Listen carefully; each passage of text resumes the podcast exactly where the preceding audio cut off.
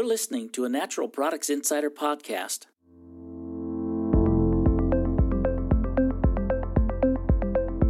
With Sandy Almendarez, Editor in Chief.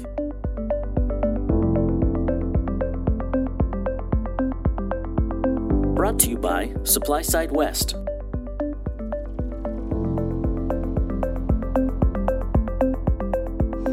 Hi, and welcome to a Supply Side West edition of the Healthy Insider podcast.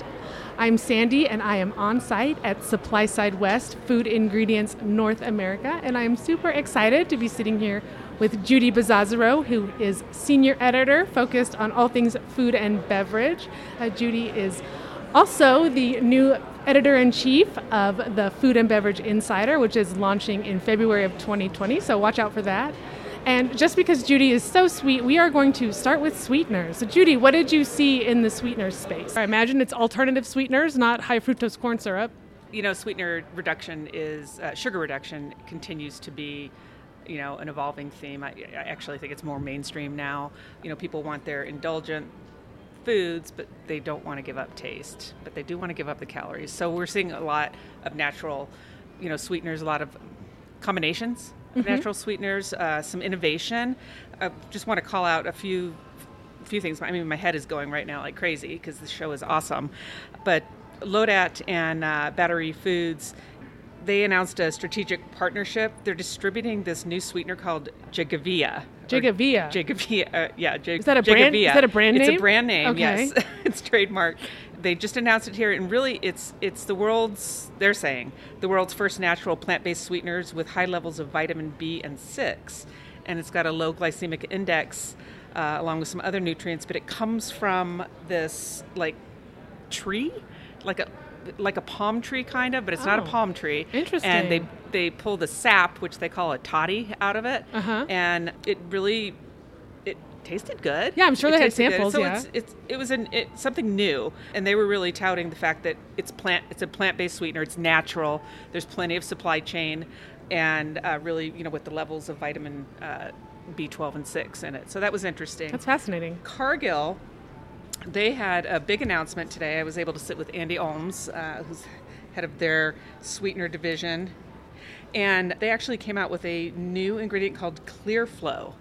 And it is it's actually a concentrate that increases solubility for bever- beverage and food applications, but it's a liquid, and they're calling it a stevia enhancer. Mm-hmm. So you mix it with like EverSweet and ClearFlo, and what it's doing is it's a concentrate. So it's opening up more avenues for stevia and sugar reduction in things like fountain drinks, which hmm. you normally wouldn't have.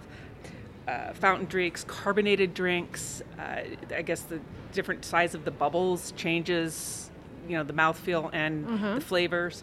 So they were really super excited about that. And what it did was it solved the sweet sweetness lingering that you can get with with stevia. stevia. So they're super excited about that. And on the same same vein, ADM also was continuing with their complete portfolio of, of ingredients, but they were also focused on uh, sugar reduction as well with stevia. They had a berry delight tea that was super, super yummy, no mm-hmm. aftertaste, mm-hmm. and it reduced uh, the sugar content by 25%. So, what was the sweetener in it? Uh, it was stevia. It was oh, their stevia. So, you know, in terms of sugar reduction, I mean, we're seeing it across the board. Mm-hmm. So right, um, and people you know, really the formulations are getting so advanced. You know, it's it's no longer the days of the. Uh, the, the, the bad aftertaste or uh, unpleasant aftertaste of, of some of these alternative sweeteners. That's really exciting. And along that line, saw a lot of literature, a lot of branding on keto and paleo. Mm-hmm. So following that same vein, you know, we're actually having a a session tomorrow talking about whether keto, keto and paleo, gluten free, are they food fads? Are they trends? Do they have enough legs to carry through to the market? So right. that's going to be interesting. Is it worth it to, to jump into keto yep. right now because we're seeing it everywhere? But is it gonna is it gonna be here tomorrow or next year? Right. And uh, from the looks of what's on the show floor, yes. I mean, I, I kind of feel like it's it's here to stay. I mean, from from the uh, the other shows we've seen at, at Natural Products Expo West mm-hmm. and IFT this year. I mean, there's all kinds of keto cookies and keto muffins and, and keto based pro- or keto or products that are that serve the keto and paleo markets. and the natural. So like um, TIC gums, they had a keto ice cream, salted caramel ice cream, which was was was good for. Yeah, keto. right, right. But it was a dairy blend. It was plant based. It was natural, um, and they used allulose as Ah, the okay. highlighting sweetener, which is you know allulose has been getting a ton of press this last year. Ingredion, they also were looking at um, low FODMAP Ah, which is another interesting, another thing that we'll, we'll be talking about. Um, they had a VersaFiber uh, ingredient, a dietary fiber that's potato based Right. for that.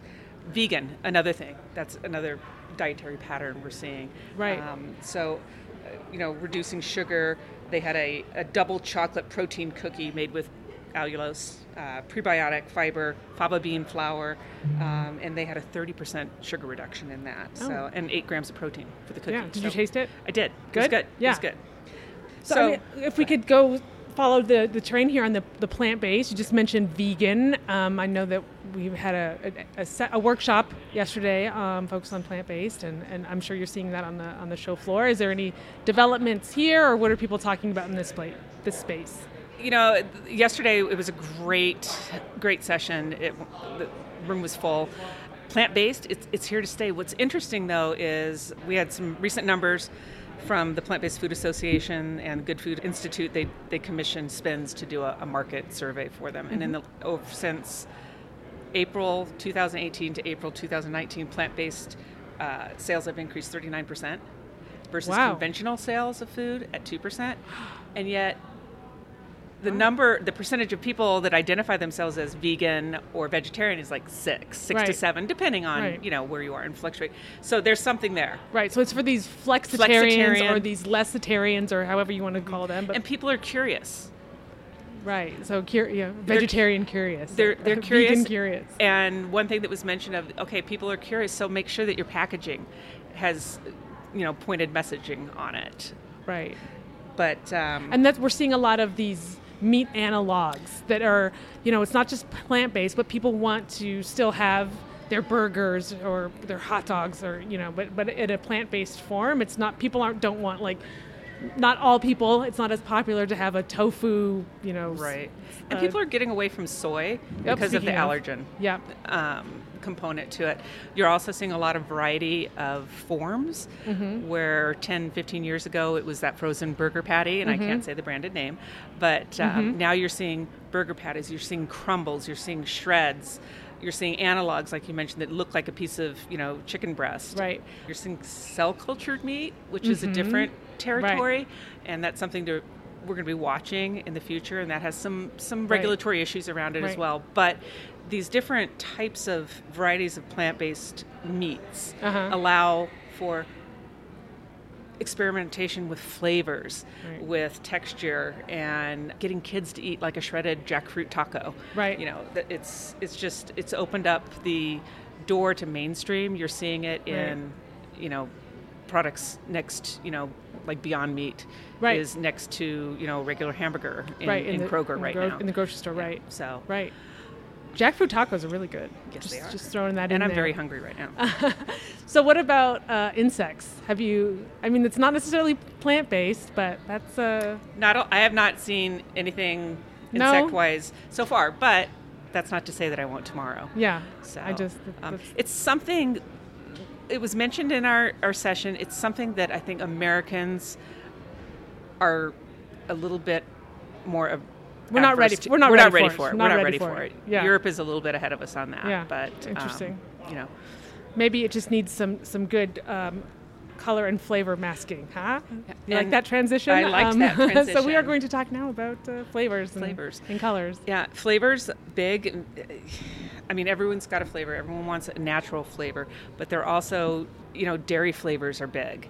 I stopped by the Synergy booth, and they just introduced their Dairy by Nature line, and really, it's it's uh, natural flavor extraction and creation uh, with proprietary dairy technology from its parent company, which is Carbery, and they make Kerrygold butter and Dubliner cheese, which Mm-hmm. So I love So good. and it really provides an authentic and consistent taste. And the tasting it, I mean, it had the mouthfeel and it had the linger that dairy would.